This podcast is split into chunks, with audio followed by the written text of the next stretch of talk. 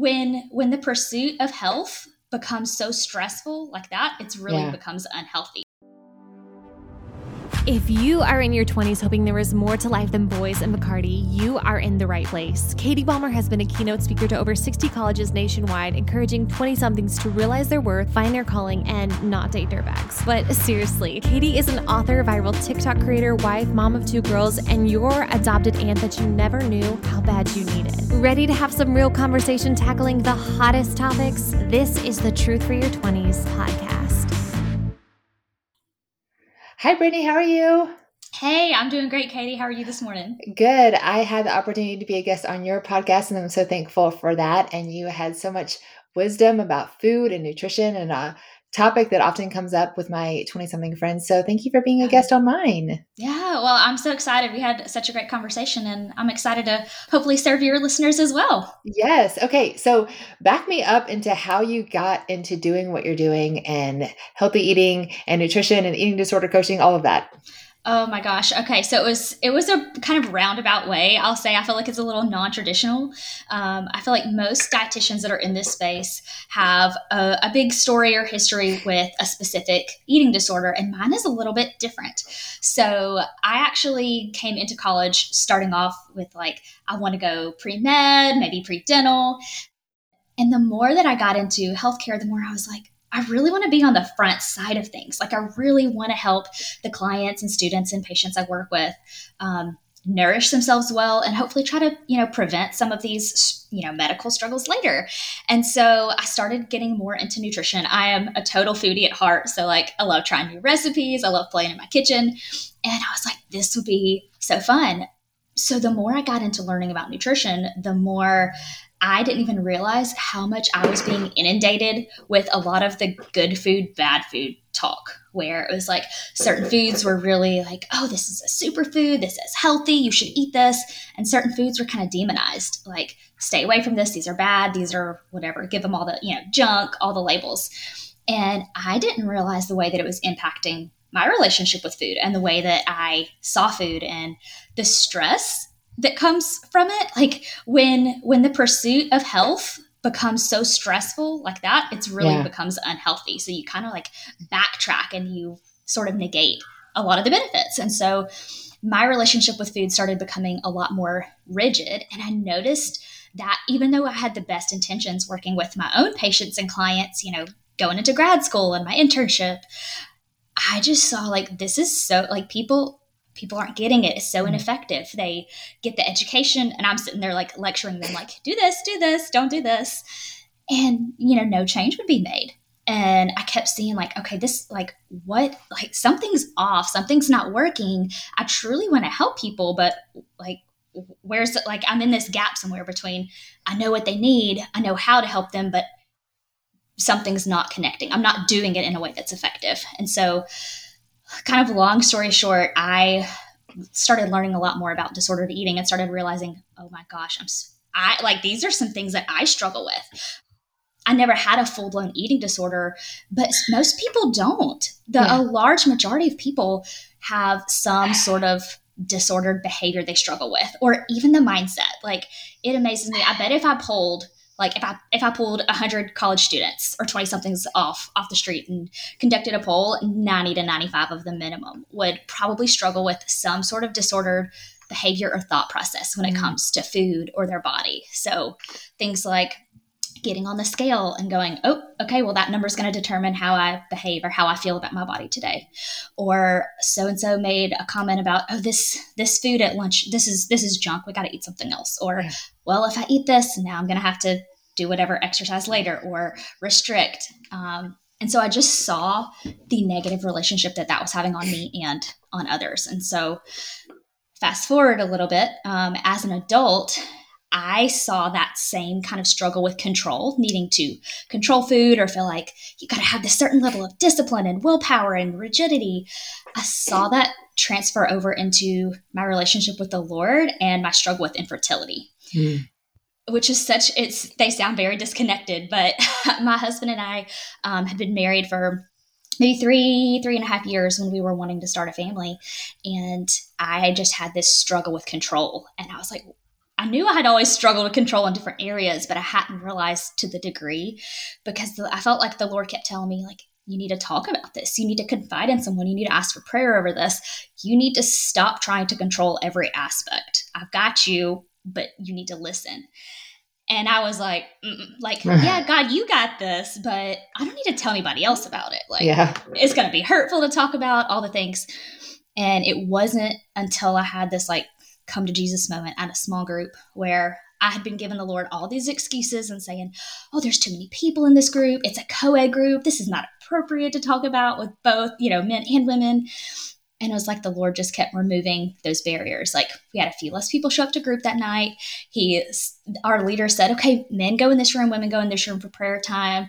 And I was like, oh God, what are you doing to me? And so we get to prayer time, and Katie, I am not a crier. I don't love to cry. And when I tell you I ugly cried, like it was not cute. I was like, they're asking for prayer requests. And I'm like, I want to be a mom. And, you know, I haven't told anybody, nobody knows, you know, other than my husband and like one mentor of ours. Hadn't told my family. And it's hurtful when people are like, hey, why don't you have kids? Or do you want to start a family? You can't be like, well, we've been trying for forever and it's not happening. So anyway, I saw that struggle with control, the way I was showing up with food, turn into my relationship with the Lord and with others. And so I think it's just really interesting to see how some of those disordered behaviors can infiltrate other areas of your life. And so the Lord kind of used that process especially to reveal, like, there's got to be a level of surrender. And it feels scary. You have to take that messy, unpredictable action, and you have to really hand it over to me, because control is not the way. It's not the way to live, but it's also not a way to improve your relationship with food or your body. So anyway, it was through that process and through that night that the ladies prayed for me that I got to come back 9 weeks later with my ultrasound. And oh, yay. And our OB was like, hey, you know, calculating back, she was like, this was the night, you know, that y'all conceived. And we were like, no, that's according to all the things, that's like at least 2 weeks off. Wow. So, it was a big God thing for us, and a big lesson for me that as safe as control feels, it really becomes this prison versus this thing that, you know, that's actually keeping us safe. So I now get to use that process and that journey and the way that I have learned to relate to food now, not only to nourish my body and help my clients do the same and to nourish it from a place of joy instead of anxiety, but to also just create that more healthy relationship, less stressful, more peaceful and enjoyable with food and their body. So I love it. Yay. I love all of this too. I was thinking back in my 20s, you kept talking about control, and I remember definitely having that relationship with food, and like you, didn't have like this formal eating disorder, but, you know, I remember being 5'8" and weighing 110 pounds and taking diet pills and trying to calculate that I would only have 10 grams of fat per day, which, as you know, is not even enough. And fat is a nutrient just like anything else. We've demonized it, as you've said. Yes. But fat is good in moderation, right? And of course, healthy fats. But anyway, just this control, this I have to be a certain weight, I have to look a certain way was not good. Was very debilitating and exhausting and leading me with an unhealthy view of my body and stuff like that. So I love that what you do. Talk to me about, because I feel like I think people know this at face value, but when you really, really know it, it changes everything. And that is starting to see food as nutrients, as nutrition, as fuel for your body versus this, like I think that sometimes people think, oh, well, I can have chili cheese fries and splurge and then just have nothing but kale the rest of the day, and my calories are all healthy. You have your calories, but that's not nutrition. That's not feeding and fueling your body. So anyway, just unpacking that for us.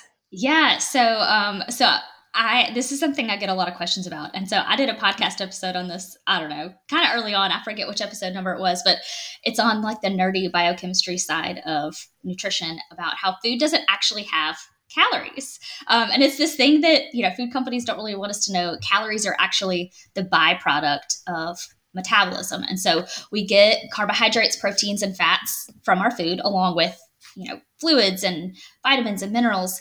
And it creates calories. And so when we can even just use that mindset going into how we nourish our bodies, and instead of being terrified of calories or saying like, okay, I can only have X number according to the label on whatever food we're eating.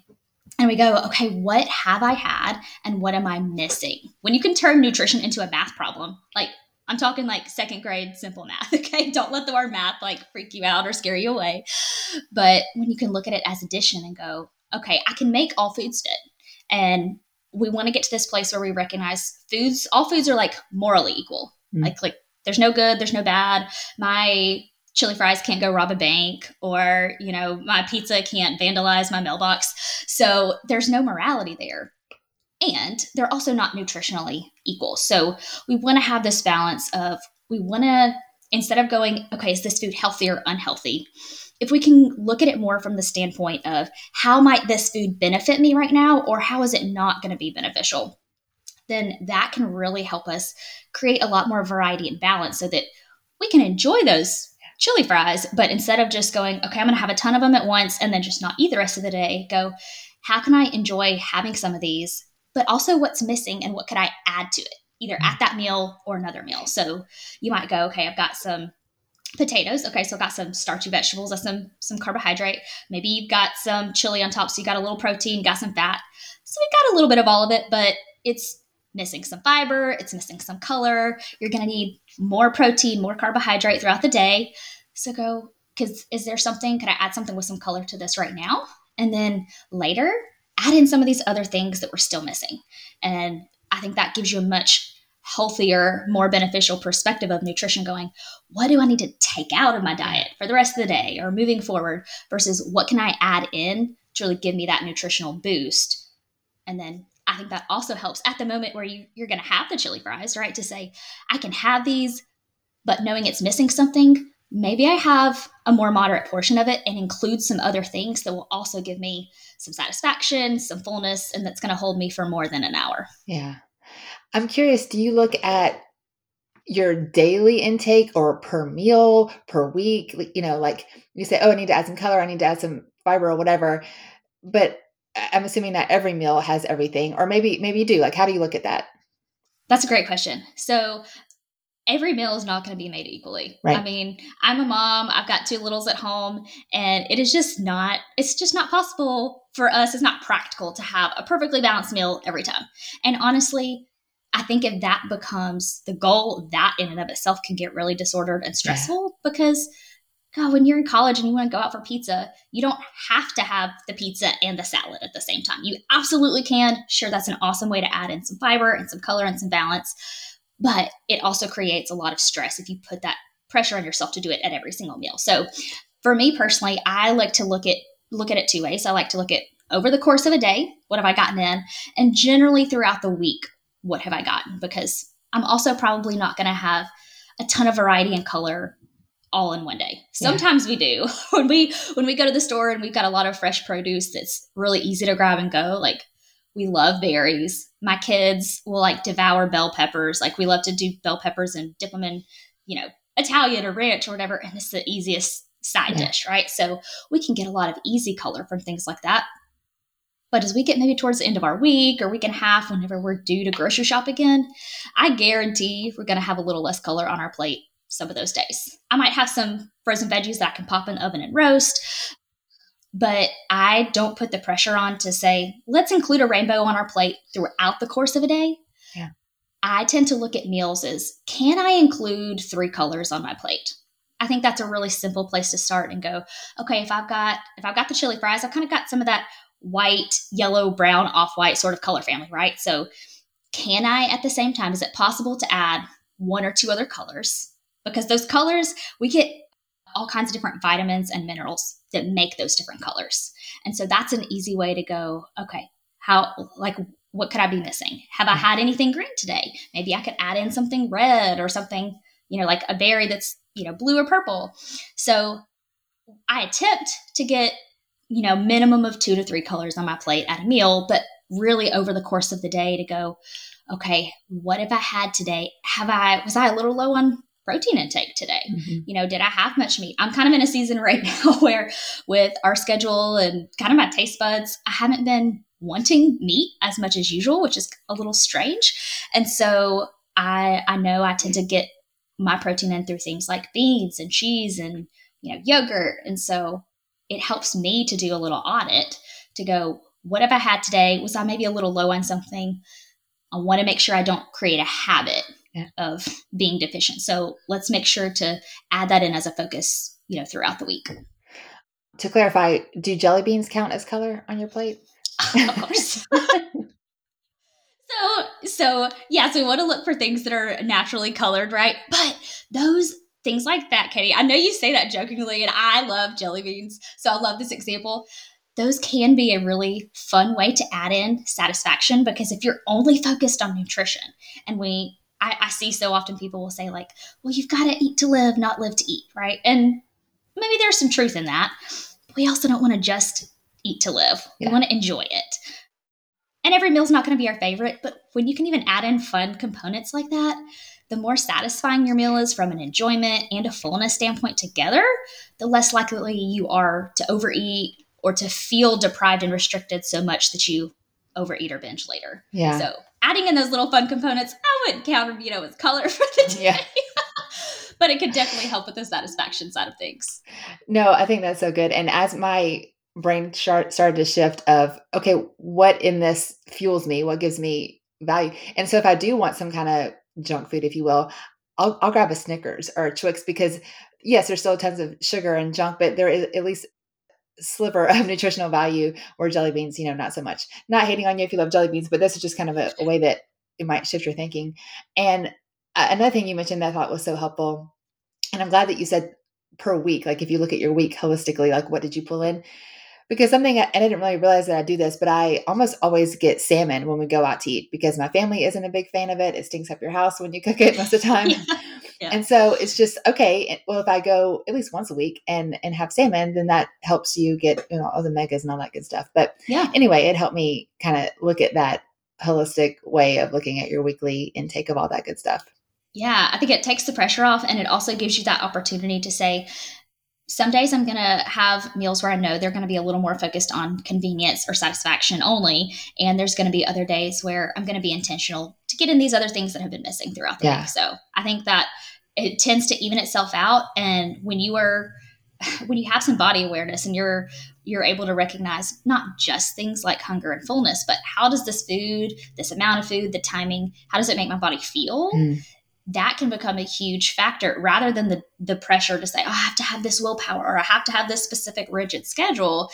It gives you that more internal motivator and desire to go, I want to feel good. Like, I want to enjoy this food. And how can I not feel like crud afterwards, right? So what can I add in, again, maybe at this meal or throughout the day, in order to still help me physically feel well? I'm glad you said that, because that's something that also really changed my life, is just listening to your body. And yes. That again, your body's talking to you, but sometimes we just don't listen. And I very sensitive to headaches. I get headaches very easily. And so if I haven't eaten enough, I've eaten too much sugar, as I just said, eating a Twix, like that sounds good on my tongue, but I almost always get a headache when I eat a candy bar or something like with a ton of sugar like that. Anyway, so, and I haven't always been that way, but when I kind of started to detox a little bit and eat a little bit more healthy, and then I would have some kind of like a Slurpee or something with a lot of sugar, my body would be like, what in the world? Like, and so I truly don't even want it. And, we went out to eat with some friends the other day, and everyone to get ice cream, like that. I'm not hating on, it was a great time to hang out with our friends. But I just truly do not enjoy ice cream. It does not make me feel good. It that sets my stomach. I get a headache. I'll eat a brownie and some cookies all day long. Like, that's my splurge of choice. Yeah. But I just know, like, and I was able to sit there and enjoy time with my friends, but I don't have to have that in front of me. And so anyway, all that to say, I think that our bodies talk to us more than we realize. I know in my 20s, I ignored it or just didn't listen. But do you have any tips, or maybe is that something that you knew all along? Is that something you just kind of started noticing as you got more listening to your body and into nutrition? Is that something, does everyone's body talk to them? Like, I'd love to know more about that. Yeah. So that's a great question. So everybody's body communicates with them, but there is a wide, there can be a huge array of differences in how sensitive are you to those. And part of that, I think there's a couple of parts to that. I talk about this from the standpoint of body wisdom And the wisdom being like being able to recognize what your body is telling to you. And then the second part of that, knowing, well, what is that an indicator of, or potentially an indicator of? But before you can do that, you have to have body trust, meaning you're trusting the signals that your body is giving you. And in order to do that, you have to, again, be able to recognize, okay, this is how my body's feeling. Why does that feel uncomfortable? Like, does hunger bother you? Do you feel like, well, I ate 30 minutes ago, I shouldn't feel hungry, and now I'm ashamed that I feel hungry, or I feel guilty I did something wrong.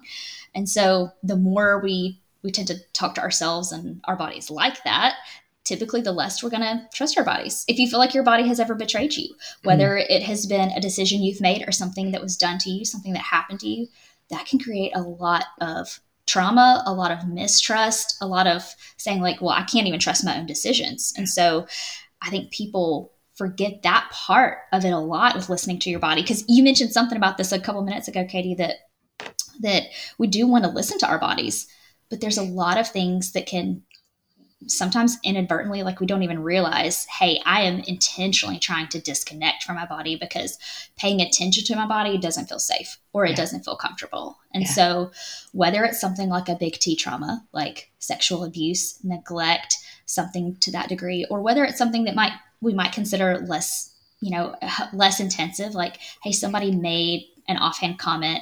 It was a joke, but it really hurt my body image or the way that I see myself or my body, being able to figure out what need am I trying to meet when I'm eating right now? Is it physiological? Is it emotional? Is it something that makes me feel safe?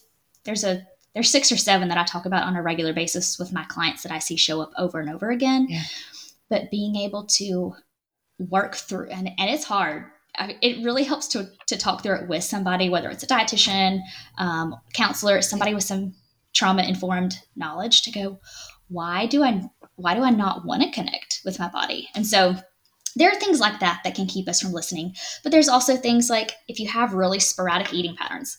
I noticed this way more in college. I think that's when I started really becoming more aware of my body and of when I was hungry, because previously, like high school, early college, if you had said, well, Brittany, how do you know when you're hungry? I would have said, well, my stomach growls, or like my stomach feels empty. Well, yes, that's absolutely a signal of hunger, like all the time. However, there's also things like I'm feeling fatigued, or I'm having a really hard time focusing, or I'm just not able to get my words out clearly, or like I'm feeling weak or shaky, or sometimes I have a headache.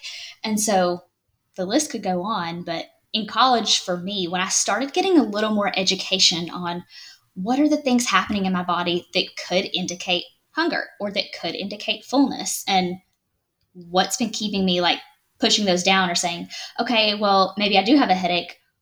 That could be an indicator of hunger. It might not be all the time, right? But it started bringing up at least some of those like, hey, pay attention to this. Like, don't just write off the fact that you have a headache, pop some Advil and keep going on your day. Like your body's giving you this signal for a reason. Yeah. So if it's hunger, right, you don't need to just ignore it. We need to figure out, is it physiological hunger? Why, like, take the judgment piece out of it and just think about those signals as, we kind of use the term like a food anthropologist. Yeah. So just notice, like observe what's happening, and then use that to ask yourself some questions to help you get to know your body better. And if that feels uncomfortable or unsafe, bring somebody alongside you to help you gain some knowledge in that, but to also help you understand maybe why it doesn't feel safe if that's the case. Yeah, I love it. He talked about, taking the shame out of it, because I can imagine, I'm thinking of myself in college, and if I would have had, I didn't eat this bad, but let's just say an example. I woke up and had a donut and a Coke and a handful of jelly beans. We're going to talk about jelly beans apparently. And went to class and came back out, and I was, unfocused and I was starving. And I'm like, yeah, but I had all of these calories. First of all, you blew my mind when you said that food doesn't have calories. So that's important. Like, I mean, I know the answers now, but I guess talk to me as my young self if I had done this. And I'm like, why did I feel like crap this morning at 10 a.m. and I've had all of these calories? Yes. Okay. So a huge part of this that I started learning in college, and I was like, why is this really that important? I don't have any desire to go into work around diabetes, blood sugar balance. Yeah. If I could teach my clients just one thing about general nutrition, it would be blood sugar balance. Because when we have, like you mentioned, coffee, donut, jelly beans, it's not that any of those things are bad or like total junk, but by themselves, they're missing a lot. If we go back to that idea of nutrition, it's carbohydrate, pretty much only. You get some fat with the donut because it's cooked, but it's not enough fat to really slow the digestion process down. So fat, fiber, and protein are the three nutrients that really help with blood sugar balance. And when I say that, what that means is we need carbohydrates. We need our blood sugar. We use the term blood glucose or blood sugar. It's the same thing. It's the carbohydrates that have been broken down and are circulating throughout your blood system or your bloodstream. And those are necessary to keep you alive and to keep you going. However, we want to keep them within a range that allows for optimum, functionality and focus and all those things. And so what we have, I'll get a little nerdy for a second, but I'll keep it simple. We have enzymes in our mouth that start digesting carbohydrate. And then the rest of the digestion process really happens in our stomach and in our gut. And so if we don't have adequate amounts of protein, fiber, and some fat, at least one of the three, if not multiple, carbohydrates break down pretty quickly. Whether they are now, we have simple and complex. So simple just meaning like, if you think about, I always use like ball pit balls because I have kids and we keep them around the house. If you think about all these little ball pit balls lined up, a simple carbohydrate is like if you were to take two of those and break it apart. Really simple process is like chopping something in half. Okay, that's what a simple carbohydrate does because now you have two little individual balls or, bits of glucose, really easy for them to get digested. A complex carbohydrate, think about like if you line a whole bunch of them next to each other, they can only absorb one at a time. So it's a longer process of kind of chopping them with those enzymes. So the digestion is slower because you can only absorb one at a time. So if we think about it from that standpoint, complex carbohydrates have fiber, most of them some type of fiber, which helps the digestion process slow, but protein and fat helps with the same thing. It doesn't make them digest more slowly, but they absorb more slowly. And so instead of getting this huge spike in your blood sugar when they all absorb really quickly, which would happen with something that's only carbohydrate, like donut, jelly beans, a Coke or some type of soft drink. Again, it's not that those foods are bad, but they're going to cause you a really quick high spike in your blood sugar, which if your body can handle it, that's, it's not terrible in the moment. And it does give you that burst of energy and it helps you focus for short periods of time. But then you get the crash, right? When you're like, oh, I've got that like 2 o'clock in the afternoon crash, or I had this Coke or the ice cream or whatever it was, and you crash pretty quickly. That creates cravings because it's a safety signal from your body. It's not this like, well, I don't have enough willpower or discipline and I just have to eat now. It's a survival mechanism that your body goes, your blood sugar is crashing. It's going low now because your body has put out all this insulin so that it can use up that glucose and keep you safe. So you don't have crazy high blood sugar.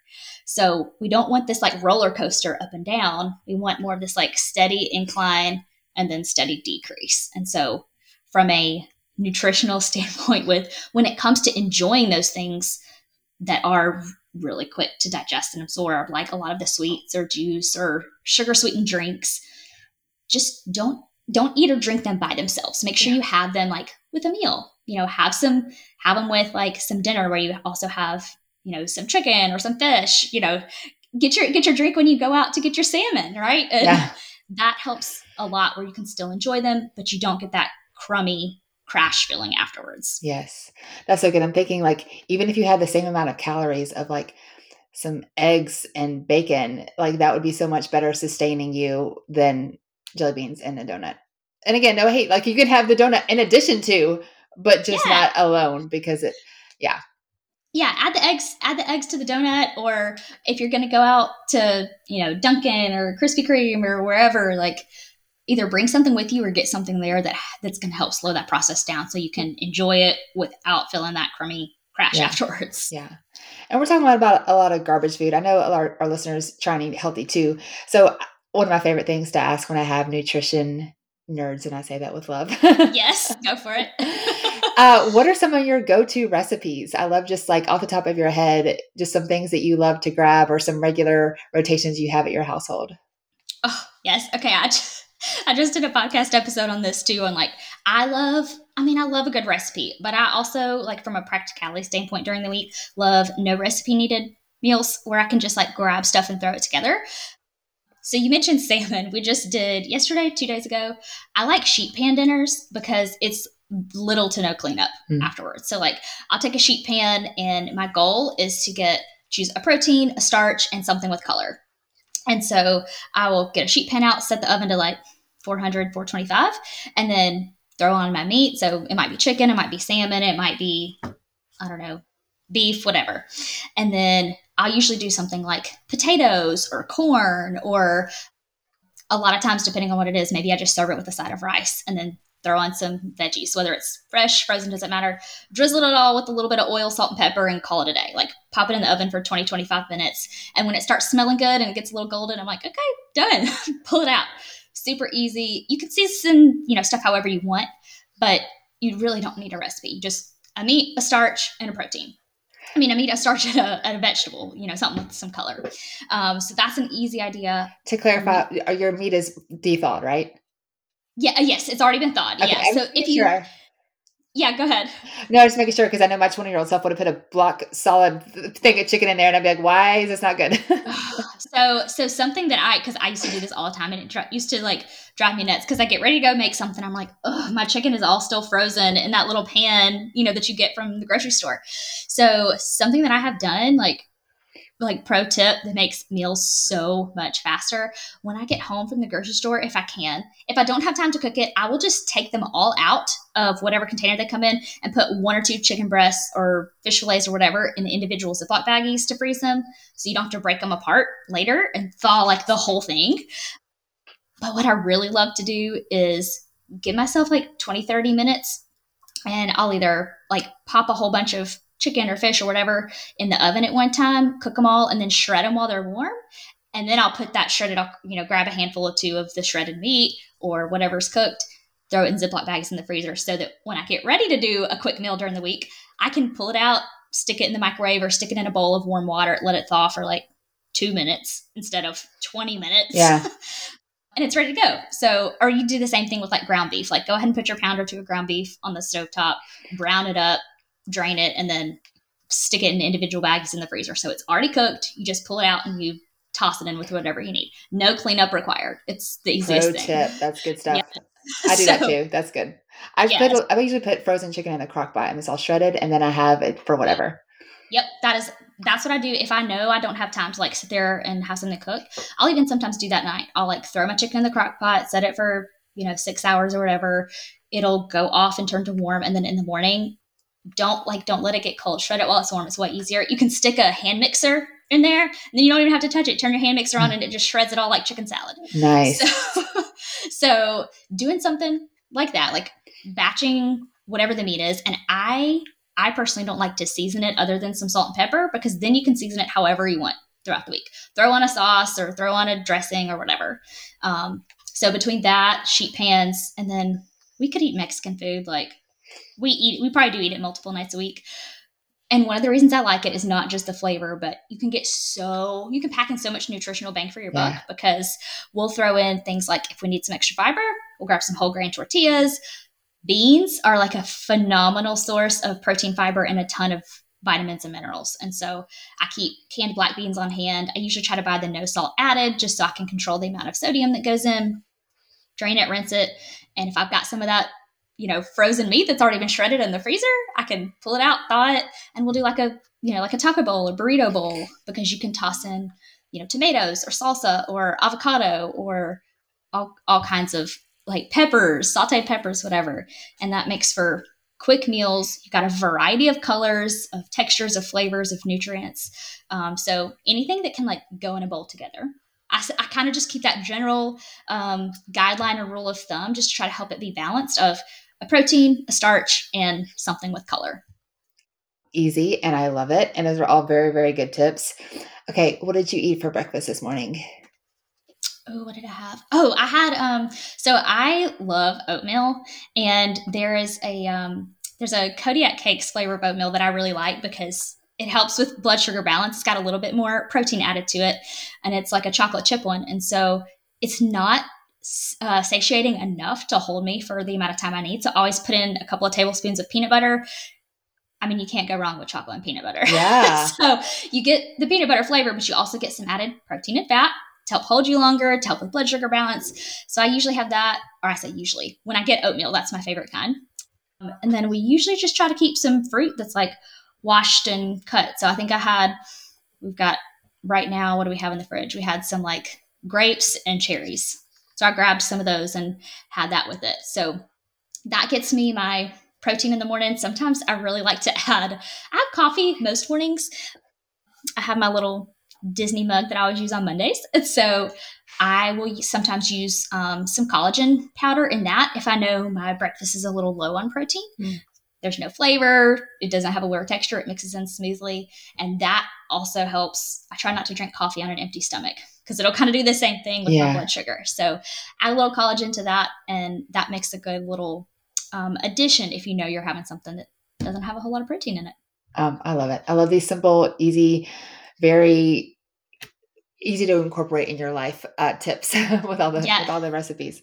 Yes. Try to keep it simple. Yes. One thing I want to unpack real quick, because you mentioned toward the beginning, is how when you first started looking at food and this control and, you know, infertility and stuff like that, and how that kind of associated your relationship with God, and how this like tight reins of like, no, God, I've got it, as we all tend to do. And I just think that he looks it down on us and it's like, wow, y'all are adorable. Yeah. How has that freedom of food and relationship and all that kind of stuff worked together in your life? Oh, it's such a beautiful question, because I see it tie in everywhere, every day, Katie, which I don't know if that sounds cliche, but like I love to now intentionally look for the Lord in my day, because I know he's there, whether I'm paying attention or not. And so I feel like there's so many verses about surrender in scripture, but I also love to just remind myself that I don't know everything.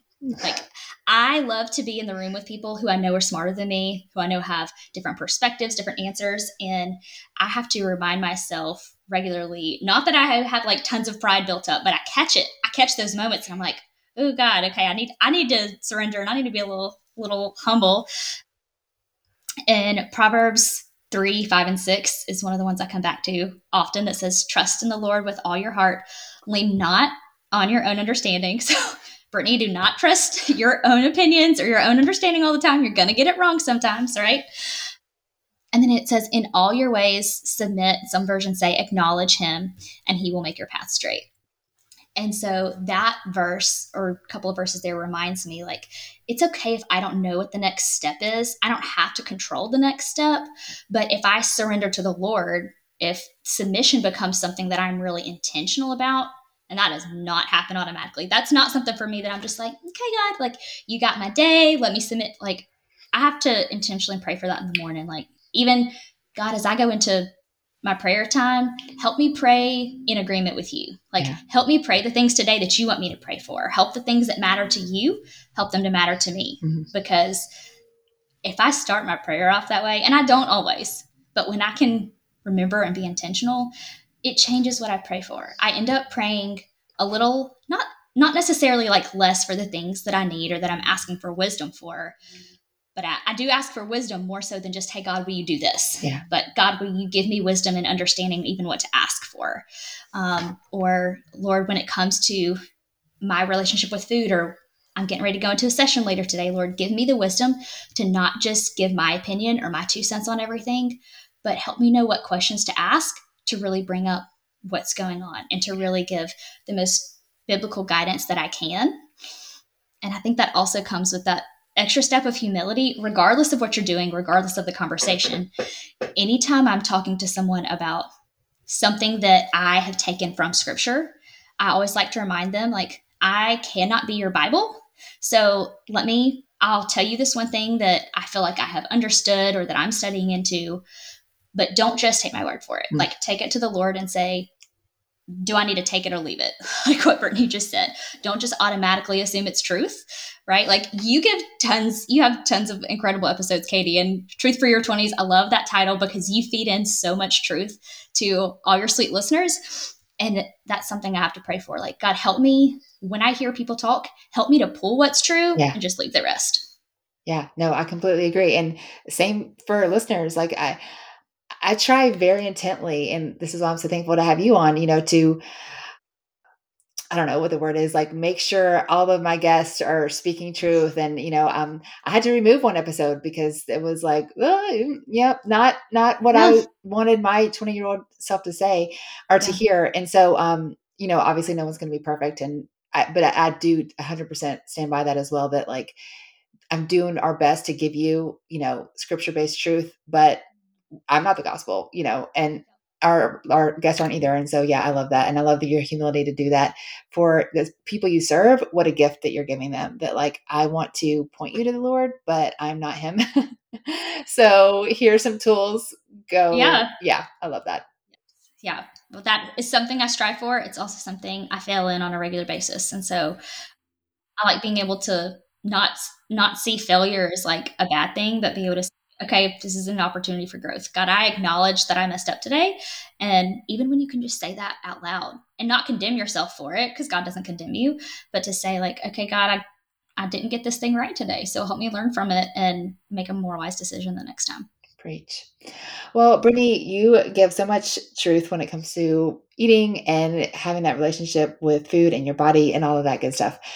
I want to ask you $1 million question, and that is, if you could have coffee with your 20-year-old self, what would you say? Oh my gosh, I would tell her to chill out. Right? I would tell her like, stop worrying about everything. I was absolutely in like the throes of being a control freak when I was in, you know, especially in college. And now that I'm in my 30s, I don't claim to have gotten it all right, but there's so much, like my life is filled with so much more joy and peace now that I have stopped trying to control everything or trying to predict what's going to happen next. So if I could go back, I would just tell my 20-something-year-old self, like, it's okay to not know what the next 3 steps ahead look like. Ask the Lord for wisdom as those steps get there and trust him in the process, because even if you think you know what those steps are, they could change in a heartbeat. So stop trying to control them and just use wisdom as much as you can along the way. Amen. Well, thank you so much for being here, my friend. Thank you so much for having me, Katie. It was a pleasure.